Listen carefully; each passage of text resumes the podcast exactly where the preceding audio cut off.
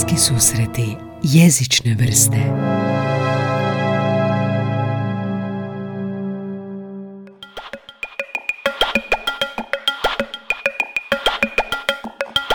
Evo, dogurali smo do 50. epizode podcasta Bliski susreti i jezične vrste i danas sam zamislio ovu epizodu kao kratak osvrt na to što sam naučio iz sve ove razgovore s gostima i sve ove epizode koje sam samostalno snimao i nekako osvrnuti se na svoj rad i na publiku.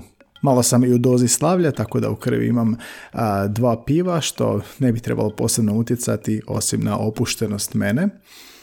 I htio bi nekako ispričati zašto je krenio ovaj podcast, jer tamo u onoj najemnoj epizodi, nultoj epizodi ovog podcasta nisam previše govorio o tome. Naime, dvije gošće koje sam ugostio negdje u četvrtoj epizodi ovog podcasta su Barbara i Željka, autorice portala Hrvatski za sve, odnosno Hrvatski za svaku upotrebu. I oni su me zamolili za kratak intervju gdje su me pitale zašto sam pokrenio podcast i što se promijenilo i što sam saznao kroz ovo cijelo iskustvo, pa ću se nekako osvrnuti na to. Pa ako bi morao odgovoriti na pitanje zašto sam pokrenio podcast o jeziku, pa rekao bih da je ovo način na koji se mogu izraziti. Tražio sam razne načine kako ću se izraziti o jeziku, o podučavanju jezika, a nisam, da, nisam htio da to bude znanost, odnosno izdavanje članaka koje onako niko ne čita, pa sam odlučio snimiti podcast koji onako niko ne sluša. Zašto podcast? Pa zato što je to forma koja je relativno nova i dolazi do nas i mislim da onako je vrlo moderna, odnosno, odnosno prilagođena je ubrzanom načinu života u kojem vi na smartphonu i slušalicama dok idete na posao možete slušati na biciklu, na hodanju ili u autu nešto što ne možete gledati ili ne želite gledati ili nemate vremena gledati ili dok kuhate ili dok čistite, znači fokus na ono što nam je davno izgubljeno u ovom svijetu, a to je kvalitetan razgovor. nešto sam u početku švrljao na Facebooku, nešto na LinkedInu, svađao se s kolegama, pričao sa studentima i učenicima i preporučavao neke podcast podcaste. Jedna je studentica mi je rekla da bi ja trebao snimiti podcast nakon što je čitala te moje objave. Negdje u isto vrijeme sam slušao i podcast Surovi strasti Saše Tenodi i Ivana Vorasa, koji isto dolazi u goste uskoro. I u jednoj lektiri koju oni su analizirali, oni onako govore o poslovnom svijetu dosta, rekli su važnije je puno biti prvi Više nego što je važnije biti bolji. Malo sam istražio tržište i vidio da nema podcast o jeziku. A jezik i rasprava jeziku je nekakva moja strast i komuniciranje u jeziku je moja strast također, a isto tako i vođenje kvalitetnih razgovora koje je sve manje. I onda sam odlučio pokrenuti taj podcast. S logističke strane gledano to je nekako išlo pa relativno brzo, znači nabavljanje opreme, koja će nam biti potrebna za snimanje. Sam sam u ovom procesu, dakle nema nikog. I za ljudi koji su mi pomogli pripremiti sve ovdje, a to je ekipa iz Surovih strasti, Ivan Voras iz Šašate Nodi, posebno Ivan Voras, posebne zahvale za ovo, a, koji me je naučio malo o mikrofonima i obradi. Nešto sam znao od prijeti, pa je s faksa kad smo dečki ja snimali neki podcast o filmovima koji je dalje iz nekog razloga dostupan na YouTube-u.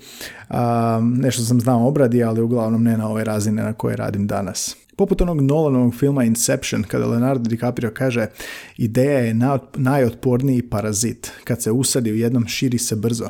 Tak se i moja ideja o podcastu širila brzo.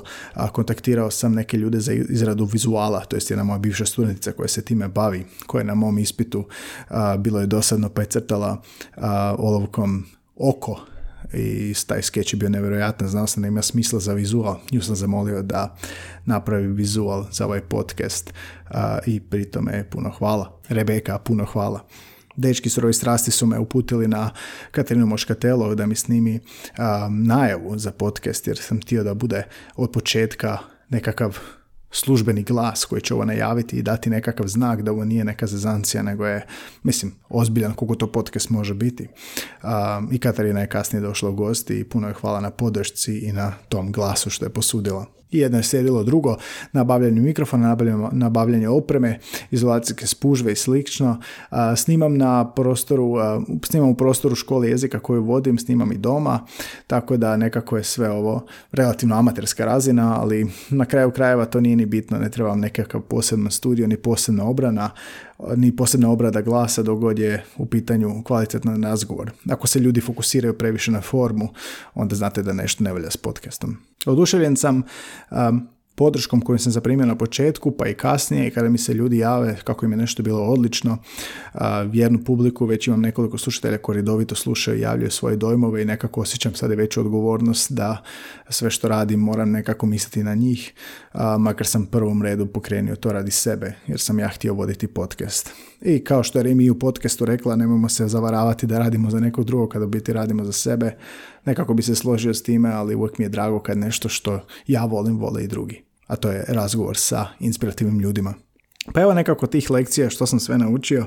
Htio sam napraviti neki popis, imam neki popis ovdje sa strane, uvijek imam neki popis, uvijek imam neke crtice, na kraju nikad se ne pridržavam tih crtica, ali nastavit ću sada. ovo se nekako oluje ideja mojih osvrta, odnosno što sam naučio kroz 50 epizoda podcasta. Nikakvim posebnim redom. Pa evo zanimljivost. Naučio sam da pred mikrofonom mogu saznati više od ljudi koje možda već i onako poznajem nego što bi saznao od njih u običnom razgovoru. Što onda poteže zapravo pitanje kakve ja to razgovor inače vodim, ako ne ozbiljne i zašto mi je potreban mikrofon da bi vodio kvalitetan razgovor. Naučio sam da je hobi podcasta skup, kao što svaki hobi, pa čak i trčanje i hodanje može biti skupo, ali sa podcastom, pogotovo zbog te digitalne opreme, izolacije, koje čega, a cijena može skakati uvis. Naučio sam da ljudi vole pričati o sebi, ne biste rekli nikad. Dakle, mislio sam da možda ljudi neće doći u podcast jer će ih biti sram govoriti nešto ili govoriti nešto za medije, odnosno javnost, no na kraju me to iznenadilo da uopće nije problem. Da pače. Naučio sam da svatko a, koga sam ugostio je imao jedinstven pogled na jezik. Ono što je svakog gosta pitam je što vam jezik predstavlja i uvijek sam se bojao da će to biti neki dosadni odgovori u jednoj riječi, da će to biti uvijek isti odgovori, no ispostavilo se da su svi imali neki originalni uvid u jezik i ne samo da su imali tu neku riječ, nego su imali čitavo objašnjenje koje je u skladu s onime što su cijelo vrijeme pričali u razgovoru i to me oduševilo. Time pokazujući da je jezik bitan, ali i bitniji nego što je raznovrstan. Naučio sam da mogu puno naučiti od ljudi koje, od kojih sam mislio da zapravo neću moći, a još važnije sam naučio da mogu naučiti puno ljudi kojim, od kojih mislim da sam već puno naučio, kao što je neki profesora koji sam ugostio. Naučio sam da, što se tiče društvenih mreža, da like ne znači slušanje i da ako ne, ne prate na društvenim mrežama ne znači da ne slušaju. I često su to dvije vrste publika, jedna koja lajka, druga koja sluša, čak se rijetko kad poklapaju. I to mi je isto iznenađujuće, jer like je valjda lakše napraviti. Naučio sam da postoje zvanje zanimanja koja se oslanjaju na jezik u toliko mjeri da je fascinantno i ne bi mi nikad palo da im jezik toliko bitan i ne bi mi nikad palo na pamet da imaju toliko e, fantastičnih priča za ispričati. Case in point, Nikola Renčelj, pilot, pa poslušajte. Naučio sam bolje slušati u smislu slušati detalje onoga što gost priča i nekako se zakačiti na te detalje i prodrijeti do onoga što gost zapravo želi reći. Kao čitanje između redova samo uspijem prodrijeti kroz razgovor u te redove. Naučio sam da je podcast sporo razvijanje publike. Dakle, više nego možda neke profil ili više nego možda neka usluga. Podcast zaista a, sporo razvija svoju publiku i to me i Katarina Moškateli savjetovala da imam strpljenja i s vremenom se razvija publika i raste iz tjedan u tjedan i sve više slušatelja i svaki novi gost sa sobom dovede nove slušatelji koje, od kojih neki onda i ostaju slušati i pratiti i naučio sam da je povratna informacija jako bitna jer uh, jednom sam dobio poruku nekog stomatologa koji mu ne znam 30. epizode kaže da je slušao svaku epizodu da mu je odlično i ima nekih pitanja bez da je bio na društvenim mrežama, bez da se igdje javio, bez da sam ga igdje vidio, tako da ta povratna informacija te nakon nekako i osvijesti da ono što radiš je važno ili dobro ili nije što nije dobro i treba ispraviti, ali povratna informacija u svakom slučaju je bitna. Zato i piše na ispod svake epizode pratite nas i javite dojmove. Naučio sam zanimljivu stvar, a to je da je snimanje razgovora preko Skype-a, odnosno neke videokonferencije, vrlo, vrlo različito snimanja uživo. I to se možda da povući paralela između predavanja uživo i predavanja preko Zooma ili Skype-a, predajem tako pa povučim paralelu. A radi se o tome da jednostavno nešto nedostaje u tom snimanju preko video veze. Ne znam je li to mimika, je tempo, je li čitanje verbal, neverbalne komunikacije. Jednostavno jezik neosoban jezik putem nekih kanala, isto kao putem telefona, jednostavno nije isti kao jezik uživo. Teško je definirati, a možda bi mogao definirati što je sve različito, ali valjda je bitno osvijestiti da ništa ne može zamijeniti taj razgovor uživo. Naučio sam da kada bismo vodili konkretnije, ozbiljnije razgovore, kao da nas neko snima i kao da nas neko gleda, Možda bismo birali riječi pomnije, možda bi naše riječi imali više važnosti, veću težinu, ali možda bismo jedno tako razumjeli više jedan drugog, više bi se razumjeli i više bi naučili jedno od drugog kada bismo više slušali. Naučio sam da ako se i ne slažem s nekim, u pogledu nečega, kao recimo gostom, a, sama činjenica da bi ga pustio ili ju pustio da nešto govori i saslušao, postupno bih više razumio o tome zašto ta osoba ima taj neki stav koji se nema podudara s mojim i propitkivao time i svoj stav. I na kraju ugostivši preko 24 gostiju i snimivši preko 50 ukupno epizoda naučio sam da bez jezika život se ne odvija. Hvala vam na svakom lajku, na svakom slušanju, na svakoj preporuci, na svakom komentaru, na svakoj poruci u direct messages ili inbox ili komentaru na Facebooku. Puno znači te povratne informacije jer kako drugačije saznati je li ono što radite dobro ili loše ili nešto treba mijenjati, slušali uopće tko.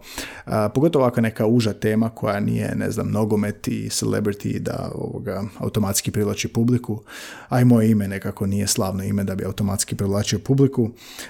tako da hvala vam na svaku povratnu informaciju ako nas slušate. Vidim da se slušaju u SAD-u i u Kanadi, u Njemačkoj, i u Srbiji, i u Bosni. Dakle, volio bi neke povratne informacije o tome. to bi mi možda i najviše značilo kada biste javili, bilo pozitivno, bilo negativno, jer svaki osvrt na to nekoga koje sluša usmjerit će mene u nekakvom boljem smjeru. I često me ljudi pitaju do kada ćeš ovo raditi, kako, zašto ovaj tempo, kakav tempo, što ćeš promijeniti, pa ne znam, jednostavno sad želim to raditi, a, vjerojatno će učestalost postati manja nego dva puta tjedno, to je čisto život takav, ali za sad mi se baš priča s ljudima i snima. Hvala vam što slušate. Pratite dakle na, ako slušate na smartphonu imate aplikacije za podcast, uh, Google Podcast, Apple Podcast, Stitcher i mnoge aplikacije za podcast gdje se jednostavno možete preplatiti na razne podcaste i kad stigne epizoda dobijete informaciju, uh, obavijest i poslušate ili si snimite pa stavite neku listu i slušate kad imate vremena. To je prednost podcastova. Ako slušate u autu, dakle ako možete spojiti mobitel, odnosno smartphone na Bluetooth, to je isplativo. Um, na internetu je dakle na Soundcloudu facebook.com slash bliski susreti. Ako slušate na računalu isto tako. Hvala vam na podršci i slušamo se dalje. Novi gosti stižu svakog ponedjeljka, četvrtkom trivija ili zanimljivosti jezične ili nešto o podučavanju jezika. I najviše hvala svim gostima koji su izdvojili sat ili dva vremena kako bi se družili sa mnom i trkeljali o jeziku. Ja sam Gaj Tomaš, ovo su bliski susreti jezične vrste i slušamo se svaki tjedan.